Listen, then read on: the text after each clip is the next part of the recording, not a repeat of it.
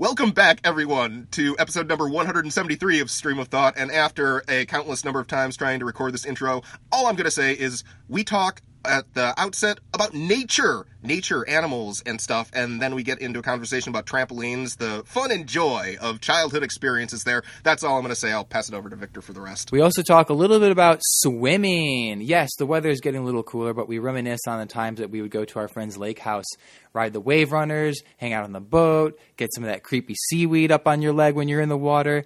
We also talk about the adventures in the PCC and the meeting that Rick's recently had. Was it exciting or was it not? You'll just have to listen to find out. So that being said, episode number 173 of Stream of Thought. We hope you enjoy. Oh,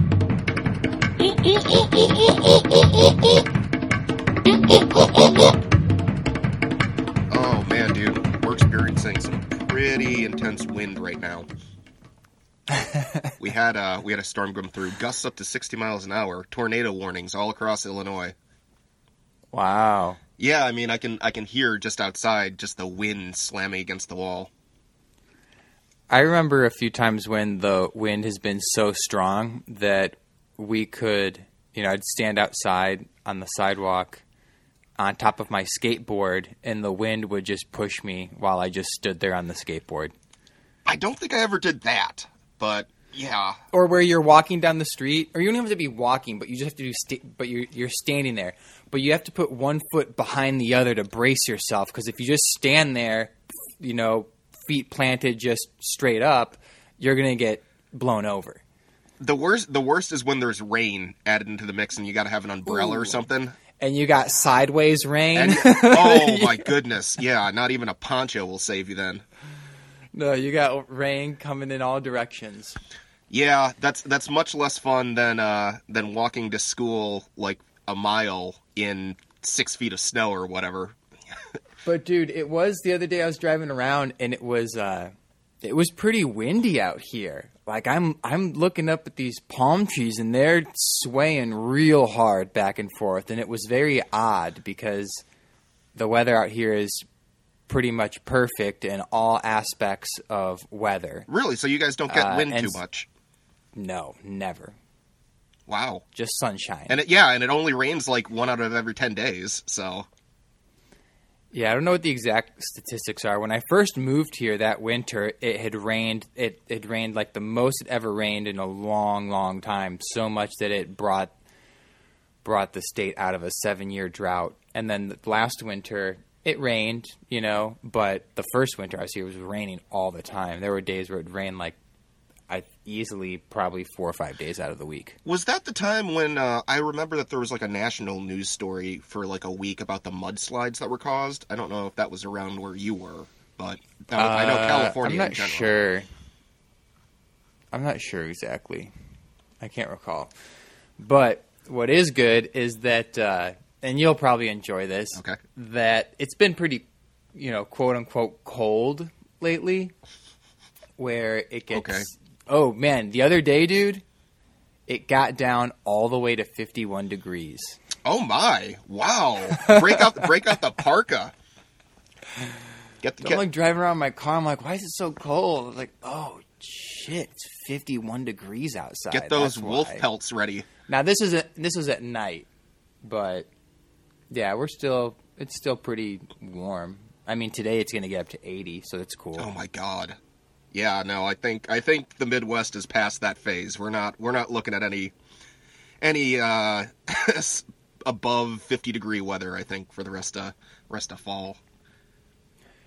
Yeah, that's all right. I mean, I really like watching the leaves change color, but the only thing that sucked when I was back, I mean, not the only thing that sucked, but I mean, one of the things that was noticeable was just the amount of overcast all the time. Like it's if you think about it, I think we've had this conversation before. It's odd. You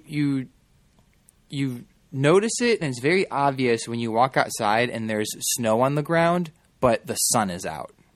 Oh yeah. That's such a surreal experience, especially when it's like a clear blue sky too. And it's just everything. It's kind of upside down. Especially when, like in March, every so often when there's snow on the ground, the sun is out, and it's 40 degrees, which means you can walk out without a jacket on. You can walk out jeans and a T-shirt. Oh, yeah. Jeans and T-shirt weather in the Chicagoland area, 40 degrees, and there's snow on the ground, and it's melting. Absolutely. It's melting. Yep. That's the other fun part, too, at least for me anyway, in the Midwest, as we exit fall into winter or whatever, are all the animals that start getting plumper and plumper, like the squirrels that end up tripling in size. You got the raccoons that are suddenly the size of, like, a Volkswagen Beetle or whatever. Yeah. Yeah. Yeah. I can't remember if I mentioned, by the way, just a side tangent, that we had found a couple of dead birds scattered throughout our yard over the past couple of weeks. Now, were these birds murdered by a cat? Or... yeah. You shake your head. Yeah. This is what. This is the presumption that we were going under. However, the cat, and this kind of clicked today, was that the cat normally brings his kill up to the door and tries to sneak it inside, whether it's a mouse or it's a bird or whatever. He always tries to get his kill indoors. These were scattered throughout the yard, and my mom noticed this morning, that there was a fox prowling around the bird feeders. And interesting. We are under the presumption that it is in fact a fox that is doing the damage to these wonderful, lovely, fattening birds. I mean, they're just so plump, so irresistible. The fox doesn't eat them? I mean, I don't know. They're just killing for sport. I would assume it tries to eat them. I actually haven't seen any of the carcasses. They've all been removed before I go outside to see what they look like. I think they're partially eaten, though. I imagine that when you and your mom walk outside and see these dead birds scattered, it's like that scene in Jurassic World where they walk out and they see all the Brontosaurus are just like had been killed, and they're like, why, why would he do this? And they're like, well, he's testing his capabilities to see, because that one dinosaur was made in a lab, remember? But that's what I imagine. Walking out and seeing all these scattered birds would just be like when you're walking out in Jurassic World and seeing all the scattered dead peaceful dinosaurs. Yeah, that would be quite the sight. I don't think it's anything that intense. We also saw, for some reason, there's a falcon hanging around our yard as well. It's a massive, massive bird. It's like the size of our dog. I mean, like wingspan-wise, it's like, geez, I thought it was an eagle at first, but I guess it's a hawk. Dude, I saw once in college, I can't remember if I told you this, but I was walking on campus, and I saw a hawk in the sky, and then I saw it start to dive, and I was like, what is this guy doing? He was diving because they go so fast, and he dove straight into these bushes that were up against a building. He dove straight into the bushes, and you see and hear a little bit of a rustle, and then the thing just flew out of the bushes with a mouse in its talons. Oh, wow. It's like, damn. This bird was just chilling in the sky and saw this thing from the sky through the bushes, comes down, because it's like, what is he doing? He's just going to – it looks like he's going to kill himself. Goes straight into the bushes. Russell flies out with a mouse. They have such good eyesight. That's so cool that you got to see that. I don't think I've ever seen something like that in action. Although my favorite moment of animal hunting came from it was like 4 years ago or something like that, when my cat ended up jumping – onto the bird feeder and snapping a bird off the feeder itself. It's like, jeez, Oh my God. I told you how I saw coyotes hunt for geese one time, right? Did I ever tell you that? I don't think so. I don't recall that. When I was at the Naperville Park District, because we would show up to a park, and then sometimes we'd have to just depend, like if it was the first park in the morning, because you get there, you gas up, you check out the truck, you go to the park. But by city ordinance, we were not allowed to start cutting grass until 7 a.m. And so sometimes we'd be there. We'd be ready at like 6:45, 6:50. But because of the city ordinance, we can't start until 7 a.m. And so we're just standing there waiting to start. And you see in this big, huge field, you see these two geese, and then you see off like maybe 50 yards away these two coyotes, and you can see their body language. They're kind of hunched down and they're kind of trotting a little bit closer, and you see they're together, and then they start to, and then the coyotes spread apart, you know, really? For hunting tech. But the geese could see them because it was just a big, huge open field, and there wasn't any really change in elevation or any little hills where they can kind of like, or trees where they can hide behind. And so they flew away. They never came close, really, but it was exciting. It was really cool to see. I love watching on Planet Earth.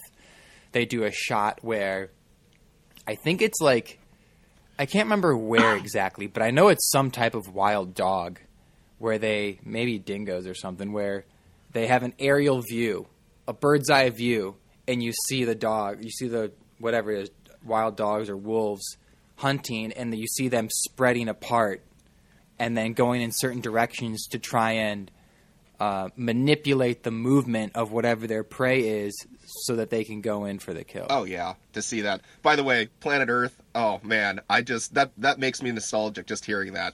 Dude, Planet Earth was the coolest thing that I probably had ever seen come out in the, like, high school / college. Oh, yeah. 2006.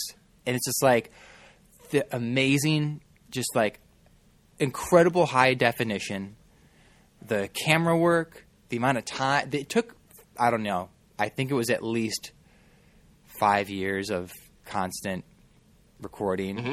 And have you ever seen some of the behind the scenes? No, I haven't. I'm assuming they're pretty tight. Those are a dedicated group of individuals that got that work done. Well, just last animal story. Not quite Planet Earth, but for some reason, I don't know, and this probably got me started thinking of it. This morning, I was just browsing through YouTube or whatever, and every once in a while, I'll just get a random video that has millions of views or something like that. And for some reason, this video caught my attention. It was something like feeding 25 raccoons or something like this. And it was just a 20-minute video of a guy who has like 250,000 subscribers or whatever, lives out in the middle of nowhere, looks like pretty far up north, seemed to be pretty cold. And there were literally 25 massive raccoons that he was sitting down feeding like hot dogs to. He ended up feeding like little dry food and stuff. And for 20 minutes, it was just him feeding 25 raccoons who would come up and with their paws just grab like a hot dog, go off to the side. When they were done, come back for another hot dog. He went through 10 pounds of hot dogs. He went through like 3 cartons of cookies, went through like 2 boxes of cereal. And he was saying, basically, this is going to be more or less their last chance to eat for a while because it's going to be dipping down into the negatives wherever he is. So these are his raccoons, or these are just raccoons that live in his area and he just feeds them? But he had names for all of them, so he recognized them and had his own little pet names. But no, they just come out of the woods. He mentioned something like a lot of times, because they know that his place is a source of food, that mother raccoons would drop off their babies there and just leave them. So yeah, I guess it's become like an orphanage for raccoons. It was such a wild sight. It's like, wow, I didn't realize watching somebody feed 25 raccoons would be this enjoyable. There was there's a video that I saw on Instagram where this dude, like a Pied Piper, he's just playing his flute or recorder or whatever wind instrument he has. Ocarina, whatever the hell it is, you know. Right. He's playing this thing, and there are so many raccoons that are just lulled in front of him, that are just enjoying the music. Oh, that's wild. And they're just super chill. And there was another video I saw also of, I can't remember, I think there was an instrument. I think it was an instrument, but someone was doing something, and then a bunch of cows came up to the fence where they were. Cows? Because some giant animal. I'm pretty sure it was cows. But anyway, I would love to have raccoon. I mean, I've seen them around sometimes, but aside from the whole rabies thing and disease. Well, yeah. I'd love to just cuddle up with some forest animals. I'd love to just like take a nap in the forest and have some raccoons or like chipmunks or squirrels just like nestle up next to me and we all just hang out and nap. Oh man, you have not changed since all those years in your wilderness journey from post college. Yeah. Dude, well, one time it was so weird. It's really I don't know how often. You know what your backyard needs? What? A hammock. A hammock. Where would it go though? There aren't trees close enough to be able to set up a hammock. No, but you can just you don't have to set up. You can get one from Walmart that's got like the metal that sets up on its own, you know, that has the metal frame. But I remember when I was in Colorado, it was so refreshing to just sleep outside, and I'm not talking about like in the tent, but in the middle of the day take a nap and I'm just sleeping on the ground. Yeah. And it's funny because I would be like a couple times I'd be like half awake, but I could like, how do I describe this? It's very strange. You could sense the inquisitiveness of the animals around you. Because if you just stay in one place long enough, you kind of become a part of the environment, right? Oh, yeah. I'm not like moving around. We're not throwing a ball around. I'm just like lying there for a few hours, just chilling out, open my eyes every so often. But you can like – and a mouse jumped over me one time. I felt something like crawl on me and then jump away. Really? But okay. You can kind of feel like the animals are like, what's this guy doing? Let's here? Check it out. Yeah. Well, yeah. We used to have a trampoline in our backyard, and so every once in a while, when the weather was nice, I'd just go out there and lie on the trampoline for like an hour. Oh, yeah. Just look up at the sky. Yeah. So. Yeah, we had a trampoline for, my goodness, wow, we had a trampoline for like over 10 years. You had a trampoline? Yeah, we got it when I was in 8th grade. I think at the end of 8th grade or the summer right after 8th grade. Yeah, we definitely – because we definitely had it when I was a freshman in high school. I definitely remember being a freshman in high school, and we'd throw a bunch of leaves on the trampoline and then jump on the trampoline and all the leaves would bounce up. And then one time – in college, I think I took it apart because I was tired because you'd have to move it every so often to mow the lawn. Yep. And it would get neglected, and so like the ground underneath the trampoline would just be like dirt and hard, like permanent, rock hard. Yeah. It was just like, yeah. And so I took it apart, and then my sister at the time would have been like, yeah, I think she was like 13 or 14. She got pissed, and so she set it back up. Her and her friends set it back up all by themselves. And then I can't remember when. We finally got rid of it. I don't even know. Dude, that's almost exactly what my sister did too. Because we would take it down every once in a while. And whenever she had friends over, like she would go back and set it up like once or twice. I totally, yeah. Yeah. What it does to the grass though is just, it's horrifying. It's horrifying. Trampolines are such a bad idea. And now that I think about it, like we had the trampoline for several years before we finally got like where you could put a net around it, you know, for safety. Oh, yes. I've seen those. I mean, we definitely had the trampoline for probably at least 5 or 6 years. And then we finally got that. And I don't know why. It was, like, no one ever got hurt. I know. That was the craziest part. I could have assumed that. There would be looking back, injuries. I'm just like, that is so freaking dangerous have just kids just like jumping up and down, like without a net on. So dangerous! Oh my goodness! Yeah, I mean, looking back, I have no idea how none of my siblings or I got injured there. I think we had a couple of times where we kind of hit the side or something, but we never broke a bone or anything or cracked our skulls open, but.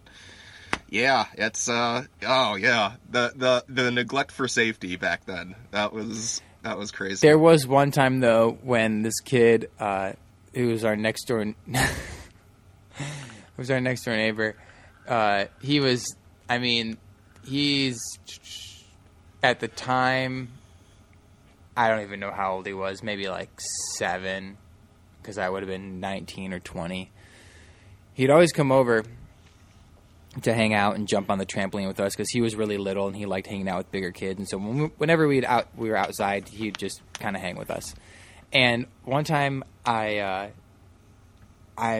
in my house and I see through the window my brother and our neighbors jumping up and down. And then I saw the little kid come over, and they were going to double. They were all, so my brother and a few of his friends were on the trampoline, and they were going to use all of their force to double jump Jonah, the little kid, to just launch him in the air, right? Oh, my God. So you have like these 3 or 4 teenagers, you know, that are bouncing this little kid, and they bounce him a few times. And, dude, I'm looking through the window in my house, and they bounce him like super high in the air. But he doesn't just go straight up in the air. Nope. He goes straight up in the air, but as he's going up in the air, he's kind of moving towards the outside of the trampoline. But not only is he moving outside towards the trampoline, he gets double jumped in the air. He's moving outside the trampoline. And imagine if you're looking out the window at this. If you're looking out the window and you see a kid gets bounced over, and then he's moving to your left, and while he's moving to your left, his body is turning clockwise. Yeah. So he's moving up to the left. As he's in the air, his body is turning clockwise. As he's coming down, half of his body, his shoulders, head, and torso, hit the edge of the trampoline. So then he immediately, his body goes in the opposite direction, counterclockwise, and boom, hits the ground. Wow. Did he get up right away? Hell no, dude. It was one of those moments where something crazy happens when you're a kid, and there's a pause, there's a silence, and then you just hear wailing. Yep. He was just crying and crying, like, whoa, there's silent. What? Are you okay? And then he just starts wailing away and crying. And the first thought is, in any situation like that, it's not, I hope you're okay, or what can we do to make this better? It's shut the fuck up so you don't get us in trouble. Yes.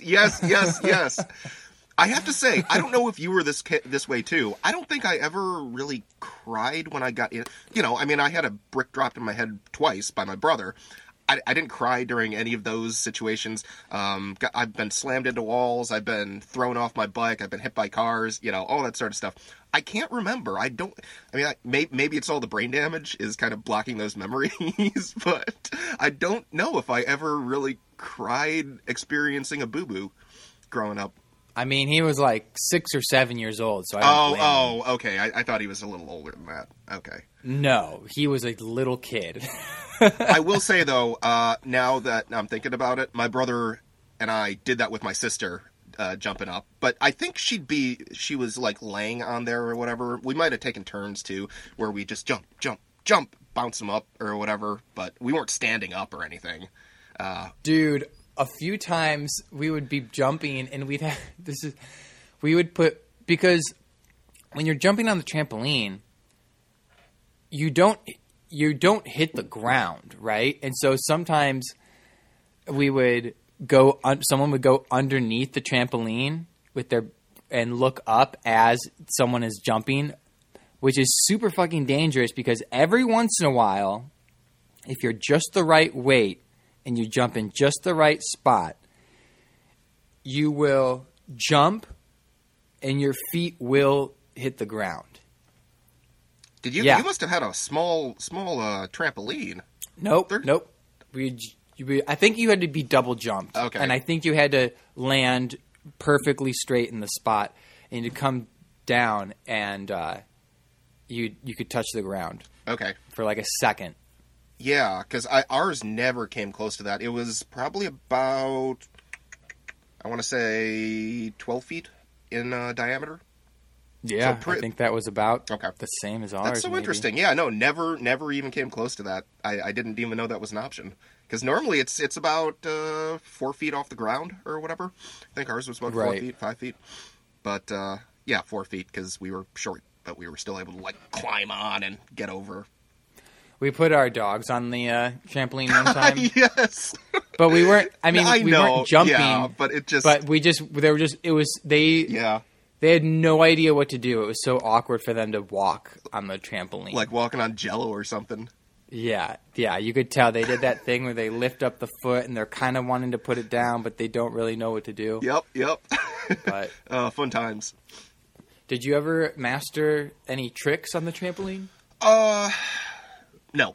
I did – the extent of my tricks was I would – bounce up, land on my butt, and then bounce back to my feet. That was probably the extent of my skills. I was not brave enough to try and... I think I tried to do a flip once, but no.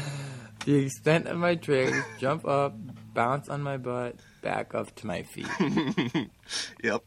Yep. That's about it. What about you? What about you? You do flips and stuff?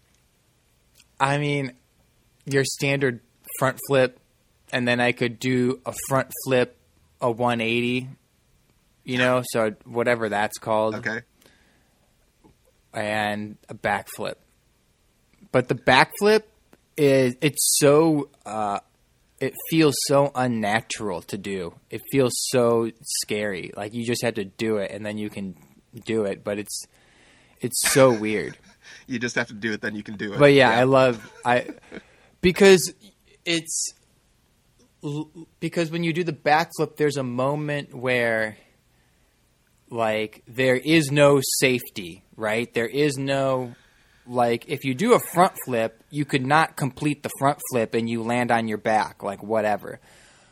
But there's a moment of such vulnerability when you're doing the backflip. Oh, so much.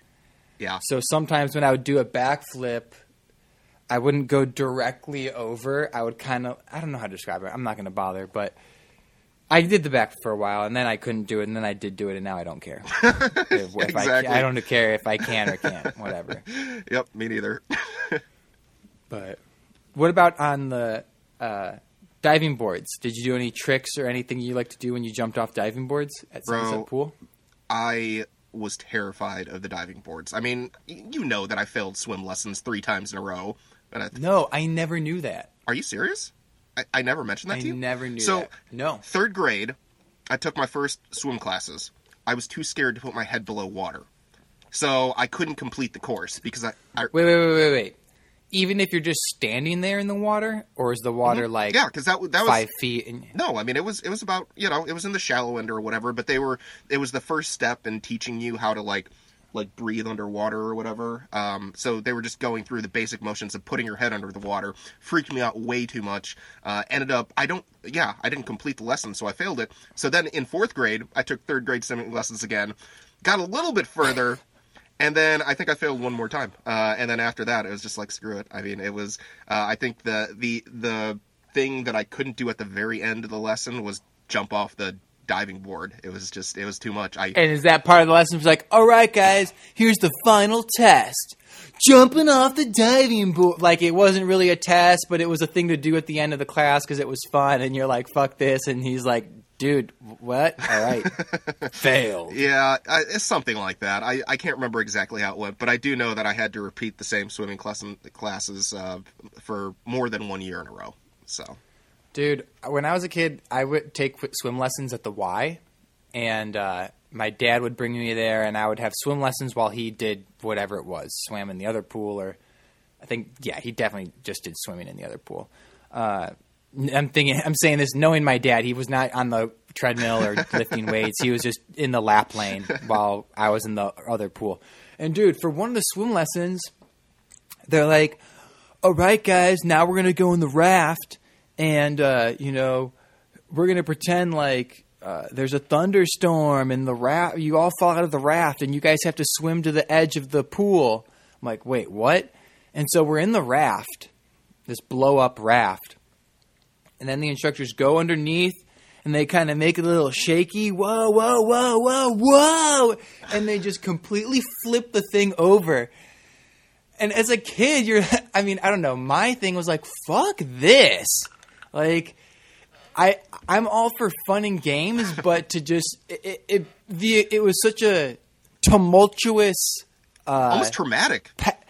It was such a tumultuous path from being in the raft, and now all of a sudden you're being, because I was 3 or 4, you're a child, you're being pushed up and turned over and then submerged back into the water.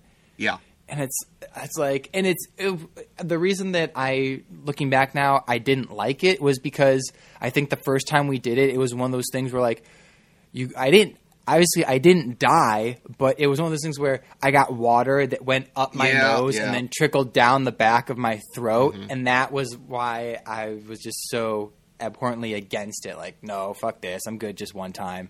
I hate water. I hate swimming. There was one time when I was at the lake house with I can't remember if you were there with Cooper, Cooper's lake house, and probably there was we were all out in the middle of the lake on the boat, and everyone was getting in. I don't think anyone really was wearing vests or anything like that, and I was not wearing a vest, and so went off, and then the boat started drifting away, and I'm just like, oh fuck.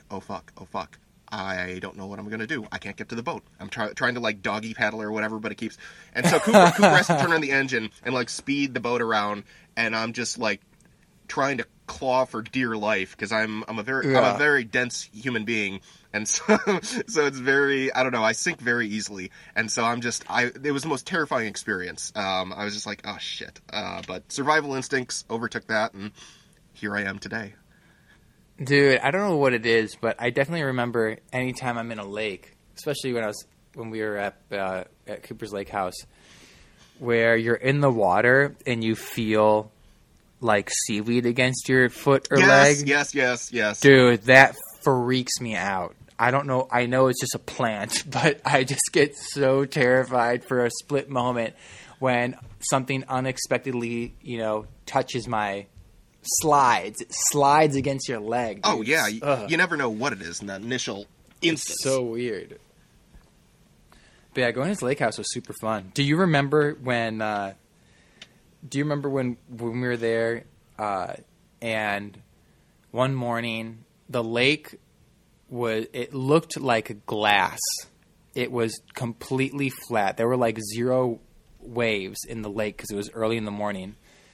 And then we went out on the wave runner, and you were like, "All right, don't go too fast." I was like, "All right." Oh my god! Wave runners. I would just throw us off. Oh my goodness! Yes, that was that you guys had a blast doing that.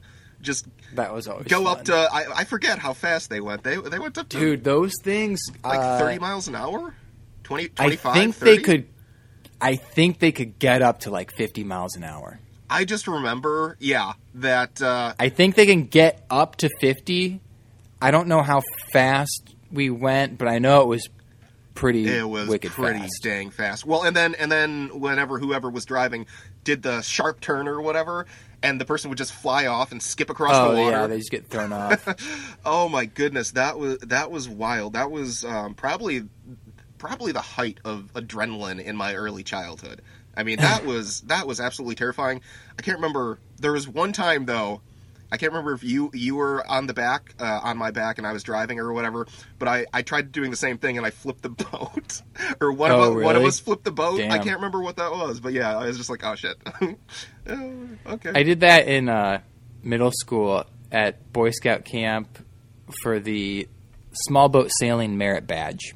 We completed our merit badge, I think, and so we were able to take the boats out, these little – I can't remember what they're called, small boats with sails. Okay. And we would play chicken with each other. So we'd have these 2 sailboats going at each other, and we'd turn last minute. But when you turn with such force that at one time we turned and the boat tipped over. Not only – it completely turtled. The boat was completely upside down in the water.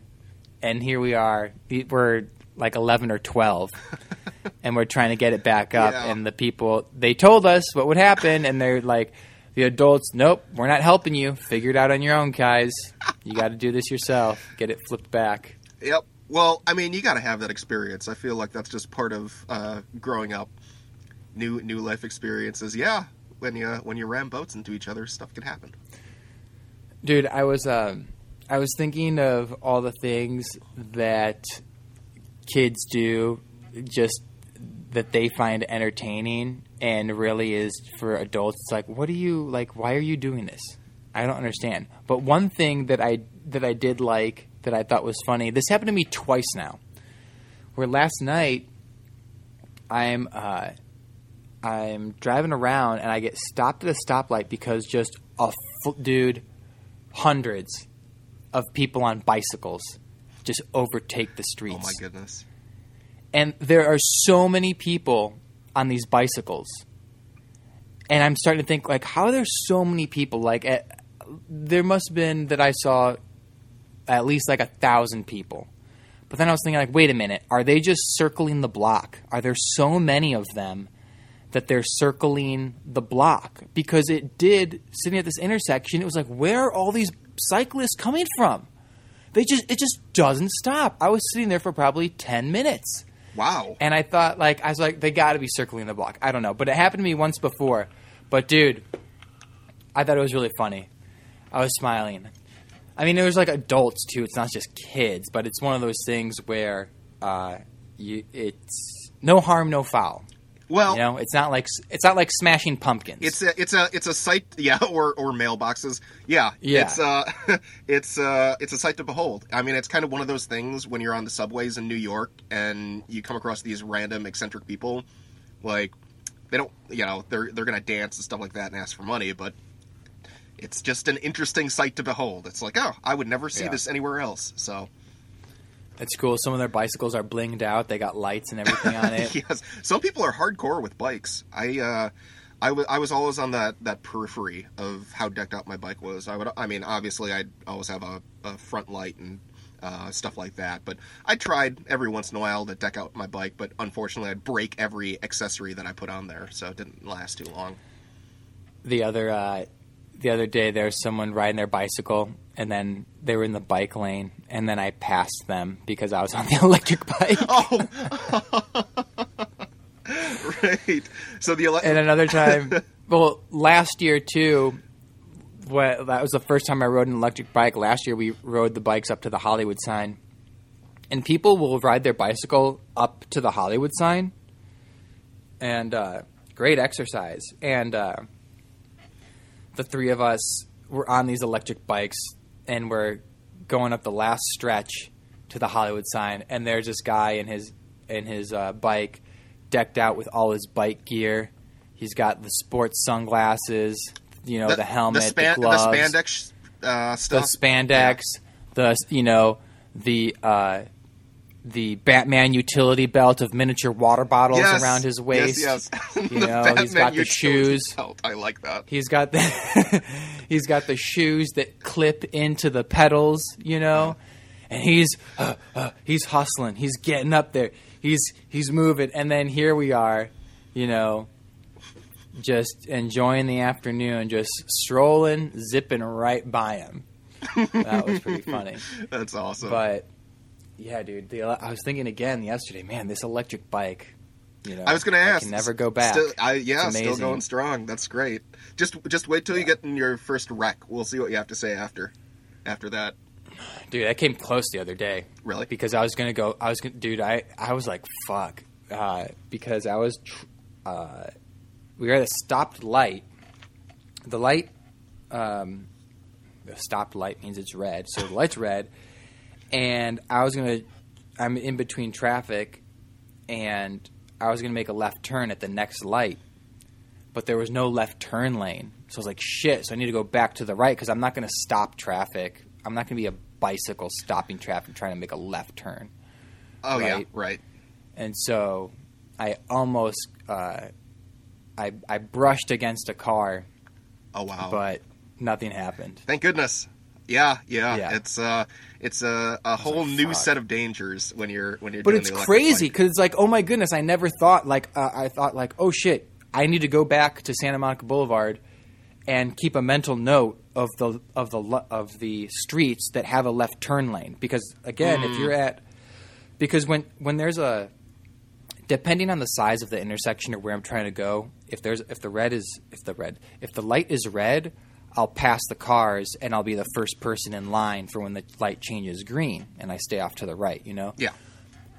But, and with this, that's what I wanted to do because I'm at this light and the following light was the one where I needed to turn left. But yeah, man, it's weird because it's like, oh shit, I didn't damage anything. It was a rubber handle, touched the car. I was like, fuck. They must think I'm a huge asshole right now. Yeah. Well, speaking of danger, kind of switching gears a little bit. I as you know, I'm heading to Jersey shortly. That'll be on Tuesday, which I ended up heading out. And my dad arrived in Florida, and he likely has coronavirus. So let me rewind real quick. Yeah. So you're saying that because your dad left Illinois, he has coronavirus. No, he woke up with a sore throat this morning. Okay. So I just want to make sure No. I wanted to make sure there was something – I wanted to make sure there was some type of evidence to this, not just some blanket like, oh, well, now because he's not in Illinois, like he's definitely getting coronavirus. No, he's definitely getting coronavirus. Bro, I'm a factual-based person. I'm not gonna make those sort of assumptions. That's my mom's job. But anyway, so yeah, he woke up with a sore throat. It could be a cold. It could be the fact that it's a very different climate down there. We've been having 30-degree weathers. Now he's in 70, 80-degree weather. So that could be doing something to his nasal system. So he's getting a test. He'll find out hopefully in the next couple of days. But yeah, and then Jersey right now, New Jersey, when I leave, massive, massive spikes. There might not even be a wedding at the venue. Governors are talking about closing down the East Coast again. So I have no freaking clue. I am genuinely concerned, as I've expressed before. But yeah, it's gonna be interesting. I don't know. I'm staying at a motel, Motel 6, with the outdoor entry points or whatever, so I don't have to go through hallways. Basically, the only interior contact I have to have is at the front desk. So, trying to minimize my exposure. Dude, I saw this meme. It was really funny because it was a picture. You know, all the restaurants now have outdoor seating or have adapted if they didn't have it before. And the whatever restaurant it was, it had, you know, those tents that kind of like, you know how you had your setup for the your high school graduation party. You have a giant tent, yeah. But then imagine if it had walls, obviously, that were made of tarp, and then obviously, have you seen sometimes they have it? They make it look like they have windows. Yeah. So yeah, like that. So. There was just a meme that was making fun of the facts like, wait a minute. So we are allowed to go to restaurants, but we can only go to restaurants if we sit outside. But when we're sitting outside, we're also inside. Enclosed space. Yeah. Yeah. Yeah. Little counterintuitive. Like an oxymoron. It is an oxymoron. Yeah. It made me think of the time when we had the eclipse. And I remember watching a couple of YouTube videos on the eclipse. Right. And in one place, because there was – when the last time it happened or whatever, I was watching a clip of a journalist. And they're like, Sir, what are you doing? It's like, oh, we're covering up the pool so that the reflection as the eclipse is happening doesn't bounce off the pool and blind you. It's like, dude, what the fuck are you talking about? Are you like, it's the sun, bro. Like, just don't look directly. Like, you're gonna be fine, man. Yeah, that's interesting. It's just weird. Never heard of that. It's one of those things where it's like you stop and think. Like, I understand you're taking a precaution. Are you really thinking about what you're doing right now? Because you look like a dumbass. Well, you know. Some people like to be better safe than sorry, even if there's no kind of factual evidence behind it, which I understand. I'm not saying you're being a dumbass. I'm just saying the guy that was covering up the pool is being a dumbass. All right. It's just like okay. Yeah, but speaking of dumbasses, I had two PCC meetings yesterday. That was fun. Oh, two of them? Well, there was the one, it's the monthly thing that we've started doing now, doing a PCC clergy gathering just to, I don't even know what the fuck it's for, but we're doing it every month. And then we're starting up a new Franciscan order at the Saint Joseph Mission Church. So we're including not just clergy, but also lay people. So that was fun. The second meeting was the one that Joe ran, and that was delightful. That was really, really good. The one in the morning though, that was a whole nother can of worms. Rough. I mean, you know, there's this weird thing, and maybe you can help me like parse this out, where they're obsessed with the what's it called? It's not the Constitution. Oh man, I can't remember the name that they call the governing principles. Obviously, I'm a very good minister. But they were arguing about a particular issue with calling Bishop Cass, the presiding bishop. And he has been told by Joe and others that his leadership style is a little too aggressive and is pushing people away. And so he wants to change it to becoming the chaplain of the bishops as opposed to the presiding bishop. And first of all, he doesn't have any experience being a chaplain. He doesn't know what being a chaplain is. Joe has had like 17 units of chaplaincy. He is very familiar with the concept of what a chaplain is, but it requires like a rewriting of the duties of what the presiding bishop used to do as opposed to now. It's more decentralized. They want to make it a little more Protestant, so to speak. And I'm listening, and it's just...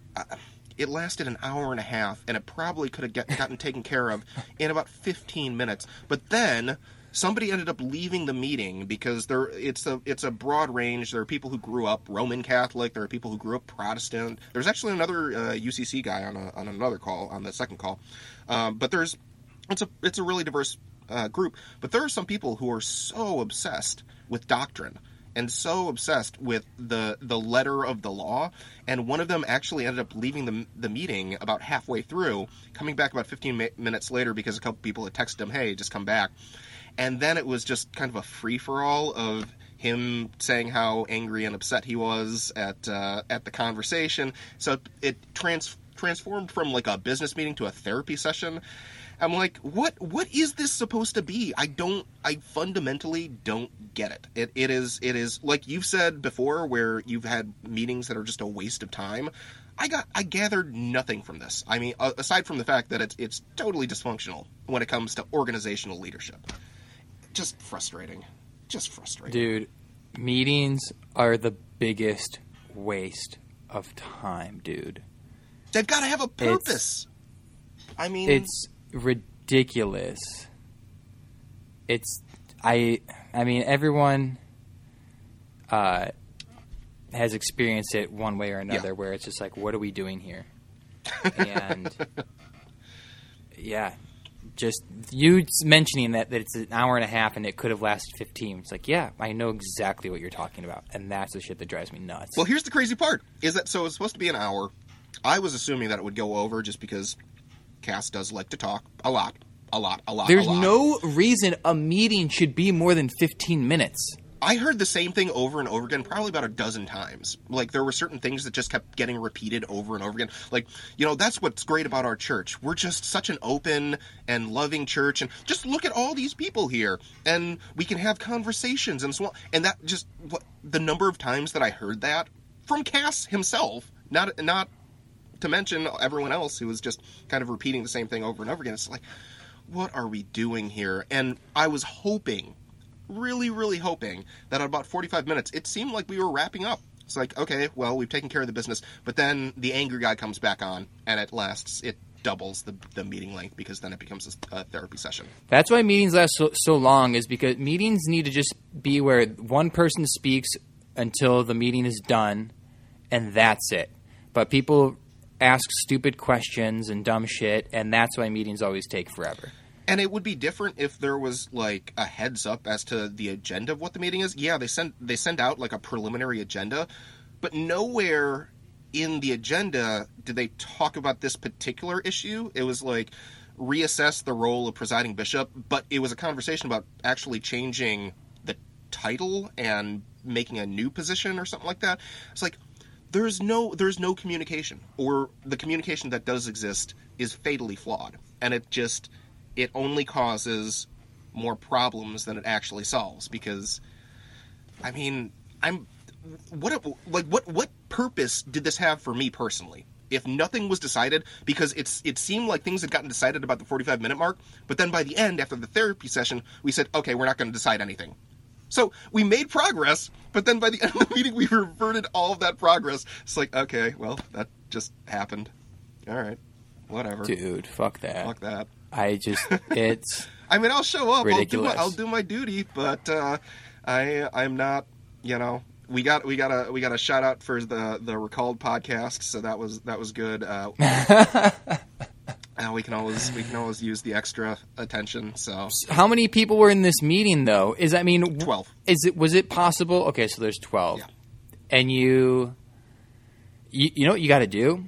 Everyone, you can't do it all the time, but every once in a while, do it where, like, make up some shit like, oh, you know, my computer's acting up, and then just turn the camera off. I do that without saying anything. Every once in a while, I'll just turn the camera off. That way, you can, like, fuck around and do whatever you need to do. Maybe have it in the background or just mute it all together or whatever. I'll do that every couple of minutes. Now, the thing is that those meetings are getting recorded. So to get playback or whatever for people who weren't there at the meeting. But no, dude, I mean, I'll be totally honest.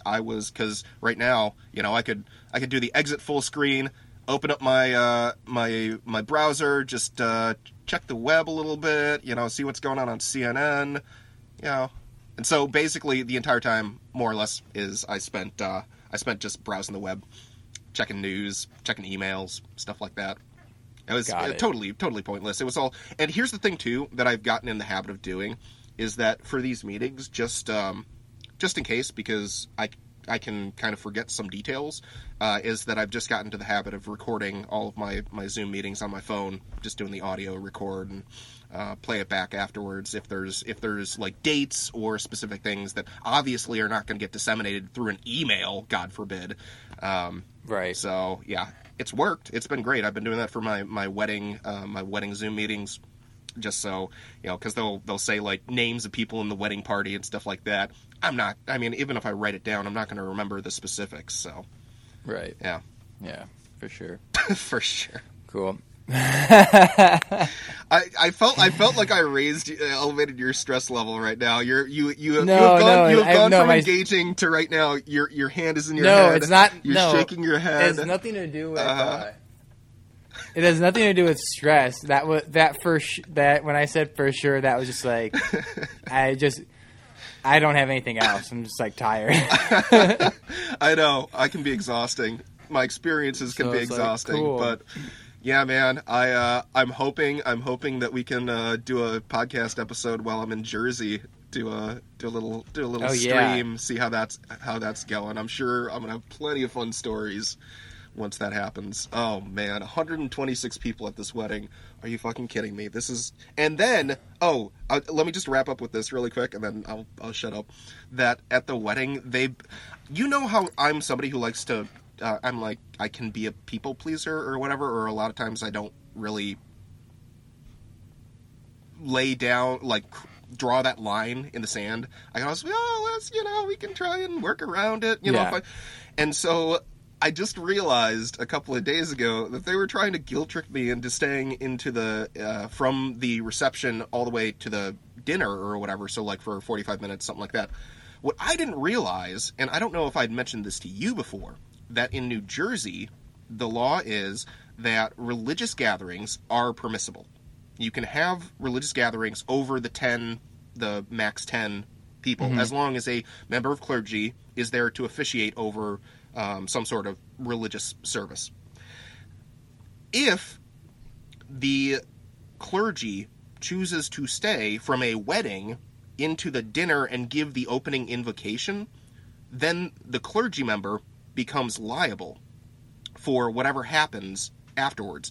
So the cops come to shut it down. They can say, "Oh no, this isn't our. This isn't. We're not in charge of this. The invocation was given by the priest over there. So go talk to him." And so Joe had enlightened me to that little nuance in the law. He said, under no circumstances are you to stay any more than a couple minutes after the wedding service, get a couple of photos, but then peace out, because you do not want to be on the hook for any of that. I was like, oh, man.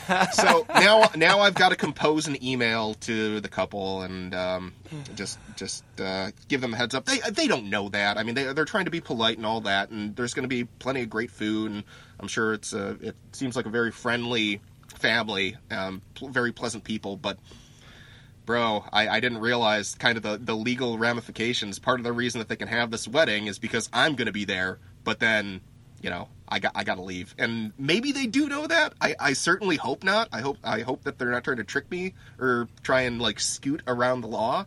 But yeah, I gotta be a little more firm. Sorry, you know, I can stay a couple minutes after. Maybe grab a piece of shrimp or something. And can I give you some advice, please, dude? I watched the movie Moneyball, like the last two nights. Oh, great movie.